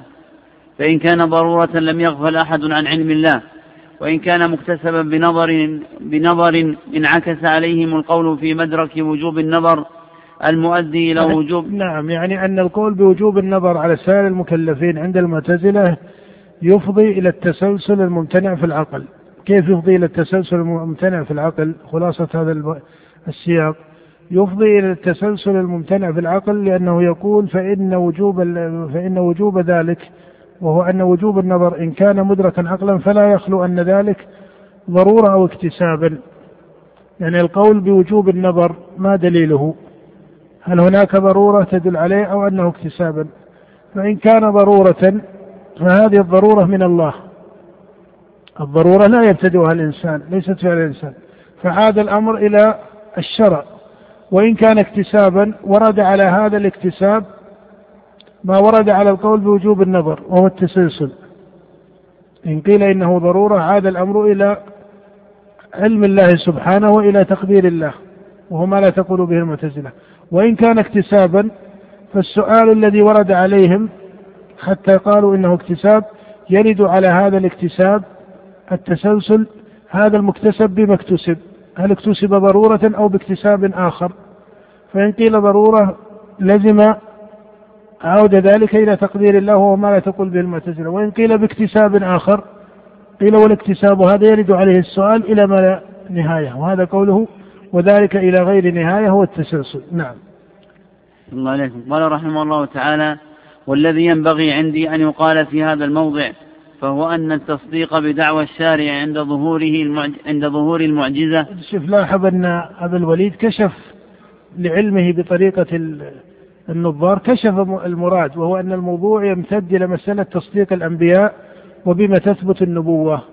والإشكال الذي غلب على المتكلمين دعواهم أن النبوة إنما تثبت بالمعجزة. والصواب أن نبوة النبي محمدا أو غيره من أنبياء الله كما تثبت بالمعجزة على هذه التسمية والخوارق للعادات التي يجيها الله فإنها تثبت بغير ذلك من آيات الأنبياء. بل إن ثبوتها وقيام الحجة على الناس بغير ذلك أكثر من جهة الوقوع والشيوع. وحتى أجناس الكفار ما كانوا يسألون عن هذه الآيات. النبي لما جاء اليهود في المدينة ما بادر إليه اليهود وطلبوا منه آيات أو معجزات في هذا التوصيف. مشرك العرب ما طلبوا ذلك على سبيل التعيين. تحدث أحيان تحدث بعض الأحيان هذا صحيح في بعض قصص الأنبياء والرسل لكن كسواد عام هرقل لما كتب له النبي عليه الصلاة والسلام ودعا أبا سفيان ومن معه ما سأل هرقل أبا سفيان هل يأتي بمعجزات أو لا يأتي بمعجزات مع أنه سأله عن كل شيء. يعني سأله أسئلة دقيقة في الموضوع. هل كان من آبائه ملك؟ هل يكذب؟ هل يزيد أتباعه أم ينقصون؟ هل يرتد أحد منهم عن دينه بعد أن يدخل في سخطة الله من يتبعه أشراف الناس أم ضعفائهم ما له علاقة بالمعجزات. مع كل هذه الأسئلة ما سأل هرقل مع أنه كتابي يعرف ما سأل سؤال عن المعجزات. ما قال لأبي سفيان؟ مع أنه قال هل يقدر يعني ذكر مسائل القتال بينه وبينهم. لكن ما قال هل رأيتم منه معجزات أو آيات أو هل فعل كذا؟ ما سأل عن هذا. واكتفى من خلال هذه الجوابات من أبي سفيان بقوله إن يكن ما تقول فيه حقا إيش؟ فإنه فإنه نبي. وقد كنت أعلم أنه خارج ومبشرا برسول مبشرا به في الإنجيل وكذلك في التوراة. قال إن كنت إن يكن ما تقول فيه حقا فإنه نبي وقد كنت أعلم أنه خارج ولم أكن أظنه منكم أي من العرب لأنه كان يظن في بني إسرائيل لأن النبوة كثرت في بني إسرائيل وهذا مما أكرمهم الله به لكنهم لم يشكروا هذه النعمة وإلا ثبت في الصحيح عن النبي عليه الصلاة والسلام أنه قال كانت بنو إسرائيل تسوسهم الأنبياء كلما هلك نبي خلفه نبي وإنه لا نبي بعدي. نعم. صلى الله عليكم قال رحمه الله تعالى والذي ينبغي عندي أن يقال في هذا الموضع فهو أن التصديق بدعوى الشارع عند ظهور المعجزة وفق دعواه وفق دعواه دعواه هو من جنس المعارف الضرورية وأن التصديق يقع بمشاهدة ذلك اضطرارا أو بوجودها تواترا وإنما يتصور وجوب النظر أو لا أو لا وجوبه في, في معرفته بنظر واستدلال. وتكلف ما سوى هذا من القول في هذا الموضع تشويش للعقائد أو عناء. ولو أن كل ولو أن واحدا واحدا من المدعوين للشرع تكلف مثل هذه الشكوك عند النظر فيما دعا إليه الشرع لكان إيمان كثير من الناس مما لا يقع. ولو وقع لكان في النادر. نعم وهذا كلام محقق من أبي الوليد. يقول لو كان النظر واجبا على سائر المكلفين. ثم هذا النظر الذي يوجبونه هو إيجاب النظر في مسألة الوجود وإثبات حدوث العالم وما إلى ذلك من الطرق المتكلفة التي نتيجتها الصحيحة هي من المعلوم من الدين بل من المعلوم من العقل بالضرورة. وكان مشرك العرب يعرفونها قبل الإسلام في مثل قول الله ولئن سألتهم من خلقهم من خلق السماوات والأرض إلى غير ذلك فيقول لو كان كذلك لكان إيمان كثير من الناس مما لا يقع وهذا صحيح لأن العامة والسواد من الناس لو كانت هذه الطرق للنظر صحيحة كالطرق الكلامية كدليل الأعراب أو دليل التخصيص أو دليل التركيب من الطرق التي يستعملونها لو كانت صحيحة لما استطاعها العامة أليس كذلك؟ بل لما استطاع كثير من الناظرين في العلم لانغلاقها ولهذا يقول أبو الوليد لكان إيمان كثير من الناس مما لا يقع ولو وقع لكان في النادر ثم يرد عليه شبهة أن العامة الذين لا يستطيعون النظر حينما تقول أنه واجب ما حكم إيمانهم؟ وهذه مسألة أوردها المتكلمون لأنها نتيجة ضرورية لهذا المذهب. وقالوا فيها كلاما آه، غريبا وبعضه متناقض فمنهم من قال إيمانهم صحيح وهم عصاة بترك النظر وهذا فيه وجه من التناقض لأنه إذا جعلت أنه هو الموجب للإيمان كيف يصح الإيمان بدونه؟ المسألة ليست من مسائل السلوك أو المسائل الأفعال المتأخرة بعد الإيمان حتى تقول عاصي بترك النظر. وهذا يدل على أن النظر ليس واجبا على كل أحد وأن الحق يصير بغيره. فإذا علم أن الحق يصير بغيره امتنع كونه واجبا بعينه. امتنع كونه واجبا بعينه فهو لا يكون واجبا بعينه على كل مكلف إلا إذا انحصر الحق به. أما إذا كان الحق يقع والإيمان يقع به وبغيره امتنع كونه واجبا بعينه. فهذا متناقض. ومنهم من تكلم في إيمان العوام من المتكلمين الغلاة وشككوا في إيمان العوام. فهذا كله من الضلال عن الحق. والصواب أن النظر نظران في الشريعة. إما نظر تتميم الإيمان وهو التفكر اسمه الشرعي التفكر وهو الذي ذكره الله في حق الرسل وهو المذكور في سورة آل عمران كما سبق ويتفكرون في خلق السماوات والأرض. هذا يسمى تفكرا. كما أن النظر في القرآن وإن كان الفقهاء أو أهل الأصول والنظر يسمونه نظرا في النصوص اسمه في كتاب الله التدبر. أفلا يتدبرون؟ القرآن في الملكوت يقال التفكر. وأما النظر الذي لبعض الكفار فهذا لقيام سببه. ما أمر الله به جميع الكفار. نعم. صلى الله عليه قال رحمه الله تعالى وبالجملة فأك وبالجملة السؤال أبو قليل كان جواب الجبائي الإبن وهو أبو هاشم كان جوابه عنه بأن أول واجب على المكلف الشك وهذا قول معروف لأبي هاشم الجبائي هو جواب عن هذا الإيراد أو تخلص من هذا الإيراد نعم. الله قال رحمه الله تعالى بالجملة فكان فكان يكون دعاء الله الناس إلى الإيمان بالشرع بمثل هذه الطرق في حق الأكثر من باب تكليف ما لا يطاق. نعم هذا مشكل هذا كلام صحيح يعني أنه لو كان الحق والإيمان ولا يتحصل إلا بهذه النظر على هذه الطريقة لكان هذا من تكليف ما لا يطاق لأن العوام لا يستطيعونه. وكأنك تقول إن أبا الوليد هنا يقرر ويرد على المتكلمين وهذا صحيح. لكن ترى في رده سر في هذا. لأنه لا يقول بطريقة المتكلمين أصلا. هو كما تعرف على طريقة الفلاسفة. والفلاسفة لهم طريقة في باعتبار ليسوا من أهل التأويل هم من أهل التخييل ويرون أن القرآن خطاب للعامة هذا قول ولاتهم لا أجزم بأن أبا الوليد يلتزم به تماما. وإن كان أشار إليه في مناهج الأدلة في كتابه مناهج الأدلة صرح بكثير من هذه المعاني لكنه ما ما صرح بالالتزام المطلق بطريقة التخيل كما التزمها بها غلاة الفلاسفة الإسلاميين كابن سينا في رسالته الأضحوية. مثلا قارن بين مناهج الأدلة والرسالة الأضحوية. مناهج الأدلة بالأبي الوليد فيه ذكر لأن الرسل أن الشريعة وأن العامة لا يحتملون إلا هذه الظواهر من الخطاب وما إلى ذلك. لكن في الرسالة الأضحوية لا فيها الغلو الصريح وذكر مسألة المعاد بالتخيل وذكر مسائل فهي طريقة غالية في مسألة التخيل طريقة ابن رشد التخيل مقتصدة لكن آه، هذا المنهج اللي عنده الفلسفي هو الذي قواه أو تقوى به إن صح التعبير تقوى به على الرد على طرق المتكلمين لأن هؤلاء لا يقولون بوجوب النظر على المكلفين. الفلاسفة ما يقولون بوجوب النظر على المكلفين أبدا لأنهم يقولون أن المكلف إن كان عاميا فإن له طريقة وإن كان من الخاصة فإن أو من الحكماء فله طريقة. فما يجعلون الحكم على سائر المكلفين واحدا. نعم.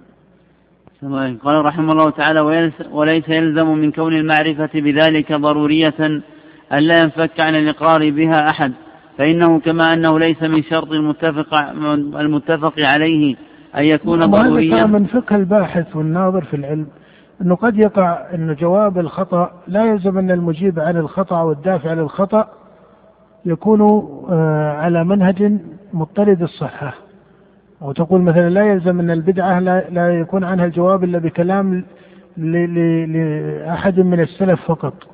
بل تدفع بكلام علماء السلف في المقام الأول لكن تجد من من أجناس أن أهل النظر أو علم الكلام والفلسفة ما تدفع به هذه البدعة بقول هؤلاء كان تقول تدفع قول المتكلمين بقول الفلاسفة وتدفع قول الفلاسفة بقول المتكلمين هذا منهج محقق ومستعمل لمن يعرفه أو يعرف له ويحسنه وهي الطريقة اللي يستعملها ابن تيمية رحمه الله في ردوده فإنه في مناقشته للمعتزلة مثلا يستدعي كثير من الكلام من كلام غيرهم.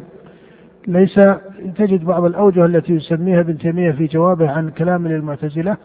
بعض هذه الأوجه محصل من كلام الفلاسفة أو من ولكنه تحصيل صحيح مثل كلام ابن الوليد هنا لما يقول إن هذه الطريقة في النظر آه، يترتب عليها أن لا يحصل إيمان العامة إلا نادرا وهي من تكليف ما لا يطاق والشرع لم يأتي بكذا. هذا كله كلام صحيح.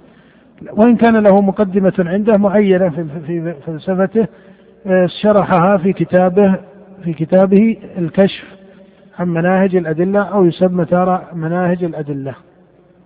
لكن هو مطبوع باسم الكشف عن مناهج الأدلة أو مناهج الأدلة هو كتاب واحد. نعم. أحسن الله. قال رحمه الله تعالى وليس, وليس يلزم من كون المعرفة بذلك ضرورية ألا ينفك عن الإقرار بها أحد فإنه كما أنه ليس من شرط المتفق عليه أن يكون ضروريا كذلك ليس من شرط الضروري أن يكون متفقا عليه وهذا كله ليس من هذا العلم. أما من ذهب من المعتزلة إلى أن الأفعال قبل ورود الشرع على الإباحة فإنما أرادوا بذلك ما لا يقضي العقل فيه بحسن ولا قبح. ومن, ومن قال منهم أن أنها على الوقف فأراهم رأوا ذلك فيما لا يدرك, لا يدرك من الأفعال الحسن والقبح فيه إلا بانضمام الشرع إلى العقل. كما تقدم من آرائهم. وأما من قال من الناس أنها قبل ورود الشرع على الحظر فقول لا معنى له وهو بين السقوط وهو بين السقوط بنفسه. نعم الأقوال الثلاثة نقلها الغزالي عن المعتزلة وذكر أبو حامد في المستصفى أو حكم على هذه الأقوال الثلاثة بأنها باطلة. فقال هذه المذاهب كلها باطلة. ومن جهة أحكام الأفعال قبل ورود الشرع. أحكام الأفعال قبل ورود الشرع. وهذا موضوع يأتي إن شاء الله تفصيله في دليل الاستصحاب. يأتي تفصيله في دليل الاستصحاب. نعم. الله إليكم قال رحمه الله تعالى القول في القسم الثاني من الجزء الأول وهو يتضمن النظر في وهو يتضمن النظر في أقسام الأحكام وحدودها ومسائل ومسائل تلحقها فنقول إن الحكم وهو الذي من حيث الأفعال قبل ورود الشرع بقاؤها على الأصل وهو الإباحة إلى أن ينقلها الدليل الشرعي عن حكمها. وهذا يراد بذلك الأفعال العادية يراد بذلك الأفعال العادية. أما لو الأفعال الشرعية فإنها الأصل فيها الحظر لا يفعل فعل على وجه التعبد وعلى وجه التدين إلا أن يكون مشروعا بالنص إلا أن يكون مشروعا بالنص. وأما الأفعال العادية فإن الفعل العادي الأصل أنه مباح ما لم تأتي الشريعة أو يقتضي خطاب الشارع بمنعه أو النهي عنه. ولهذا خرج الحنابلة عن الإمام أحمد رحمه الله في هذه المسألة القول بالحظر والقول بالإباحة وهذا ليس من نصوص الإمام نفسه بل هو من الروايات أو من الأقوال المخرجة عن مذهب الإمام أحمد وإلا فليس عن الإمام أحمد في هذا نص. نعم. الله قال رحمه الله تعالى فنقول إن الحكم هو الذي تقدم رسمه ينقسم إلى طلب وترك أو تخيير فيهما وهو المسمى مباحا. والطلب ينقسم إلى واجب وندب والترك ينقسم إلى محظور ومكروه. وحد الواجب أنه ما ورد خطاب الشرع بترجيح فعله مع توعد بالعقاب على تركه من نعم. حيث هذه الأقسام الخمسة وهي التي درج علماء الأصول رحمهم الله على تسميتها بالأحكام التكليفية الخمسة. ويأتي إن شاء الله القول في حدها فإن الحكم إما أن يكون طلبا أو تركا إما أن يكون باقتضاء الطلب أو باقتضاء الترك من الشارع والطلب إما أن يكون أمرا على سبيل الوجوب وإما أن يكون طلبا أو أمرا على سبيل الاستحباب وكذلك الترك وهو النهي إما أن يكون على سبيل التحريم أو على سبيل الكراهة وإما أن يكون الحكم على سبيل الإباحة وهو المنفك عن هذا وهذا. وهو المنفك عن الطلب أو عن الترك وهو المباح. هذه جملة الأحكام ويأتي إن شاء الله تعالى آه، التعريف أو الحد لها كما يعبر المؤلف رحمه الله.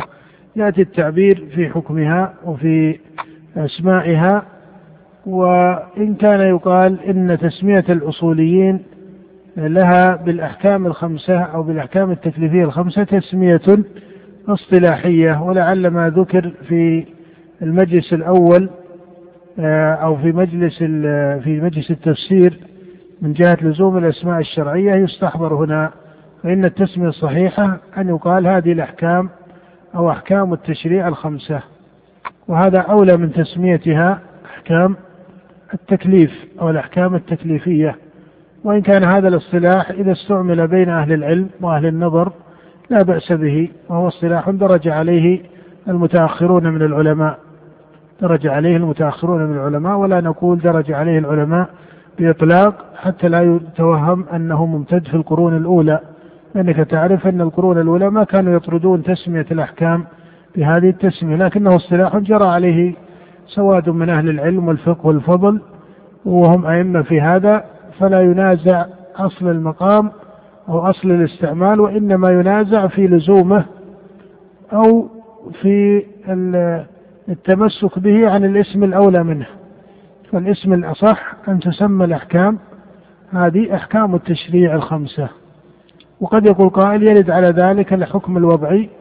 كيف يميز؟ وقال يميز بوجه من التقسيم. هذا ليس إرادا ضروريا أو مانعا من هذه التسمية. والله سبحانه وتعالى لما ذكر الأحكام قال شرع لكم من الدين ما وصى به نوحا وتعلم أن اسم التشريع من حيث التحسين والتقبيح إن جازت العبارة اسم التحسين أعلى رتبة في النفوس والعقول من اسم إيش؟ من اسم ماذا؟ اسم التشريع في النفوس والعقول أعلى رتبة من اسم إيش؟ التكليف من اسم التكليف حتى لغير المسلمين لو قلت لهم هذه أحكام التشريع في الإسلام ليست مطابقة لكلمة إيش؟ التكليف، التكليف حتى الأصوليين إذا ابتدأوا التكليف عرفوه لغة قالوا ما فيه كلفة. ويريدون قول الشاعر يكلفه القوم ما نابهم. فهو فيه تك فيه كلفة.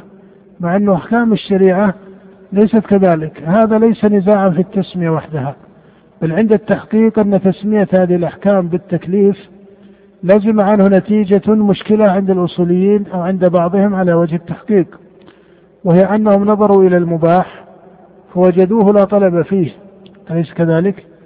ومن هنا أوردوا سؤالا عن المباح هل يعد من أحكام التكليف أو لا يعد من أحكام التكليف ومن هنا قيل إن الإباحة عقلية محضة كما هي طريقة المعتزلة قيل إن الإباحة عقلية محضة كما هي طريقة هذا الإيراد جاء من أسباب علمية من ضمن هذه الأسباب هذه التسمية. هذه التسمية تورد هذا الإشكال. وإلا إذا قلت أحكام التشريع ما ورد على المباح هذا السؤال. والتحقيق أن هذا الإيراد لا يرد على المباح. بل حتى الواجب يرد عليه ذلك لأنه هل جميع الواجبات فيها تكليف بمعنى مشقة على الناس؟ أو خروج عن أصل إرادتهم أو حتى ميل نفوسهم؟ لا. هناك بعض الواجبات ولكنه قليل مثل ما قال الله كتب عليكم القتال وهو كره لكم لكن جمهورها ليس كذلك. وكذلك المحرمات ليس جميع المحرمات تميل إليها النفس بل من أصول المحرمات ما تنصرف النفس عنها. بل أصول المحرمات وأكبر المحرمات وهو الشرك بالله النفوس تميل عنه وتعرض عنه لا تقصد إليه. النفوس تعرض عنه ولا تقصد إليه. وهو محرم بل هو أصل المحرمات. قتل النفس قتل الإنسان لنفسه ما حكمه؟ محرم أليس كذلك؟ من قتل نفسه بحديدة إلى آخره. وهذا الذي جاء في هذا الوعيد وهو قتل الإنسان لنفسه لا أحد يقول إن فيه إيش؟ أنه فيه تكليف فيه مشقة عليه. بل بالعكس لو لو قدر جدلا أنه كلف بضد ذلك لكان هو الذي فيه مشقة وتكليف عليه. فترى أن المكروه ما فيه تكليف لأنه لو تركه ما كان مؤاخذا والمستحب كذلك. فتجد أن اسم التكليف لا يضطرد ليس في المباح فقط كما أوردوا بل عند التحقيق لا يضطرد حتى في الواجب والمحرم فضلا عن المستحب والمكروه فضلا عن المباح. وإن كان هذا لا يقصد منه الاعتراض المطلق على هذه التسمية لأن كما قلنا اصطلاح درج عليه سواد من متأخر العلماء من أهل الفقه والأصول وغيرهم. ولكن حسن الإحاطة بالأولى والتصحيح هذا أيضا مقصد صحيح. هذا مقصد صحيح. نعم هناك بعض الأحكام الشرعية فيها تكليف على المكلفين باعتبار أحوال نفوسهم وضعف نفوسهم وإن كانت فيها مصلحتهم في الآخر كما قال الله تعالى وهو خير لكم لكن في قول الله كتب عليكم عليكم القتال وهو كره لكم وعسى أن تكرهوا شيئا وهو خير لكم فيكون المكروه خيرا باعتبار مآله. ولكن يبقى أن الاسم الذي يضطرد أن تسمى جميع ذا تلك أحكام التشريع الخمسة. يقول هذا تشريع بالوجوب وما إلى ذلك. والحكم الوضعي يكون له تسمية آه، لا تتعارض مع هذا التقسيم. نعم. الله عليكم. قال رحمه الله تعالى وحد الواجب أنه ما ورد خطاب كيفنا والوقت شيخ؟ نقف على هذا نقف على حد الواجب وبالله التوفيق وصلى الله وسلم على عبده ورسوله نبينا محمد. آه، ننبه الأخوات الكريمات التي يحضرن الأطفال أن مصلى الأسفل خصص للأمهات التي معهن أطفالهن لأن بعض الأطفال شوشوا علينا في الدرس فالأخوات جزاهم الله خيرا.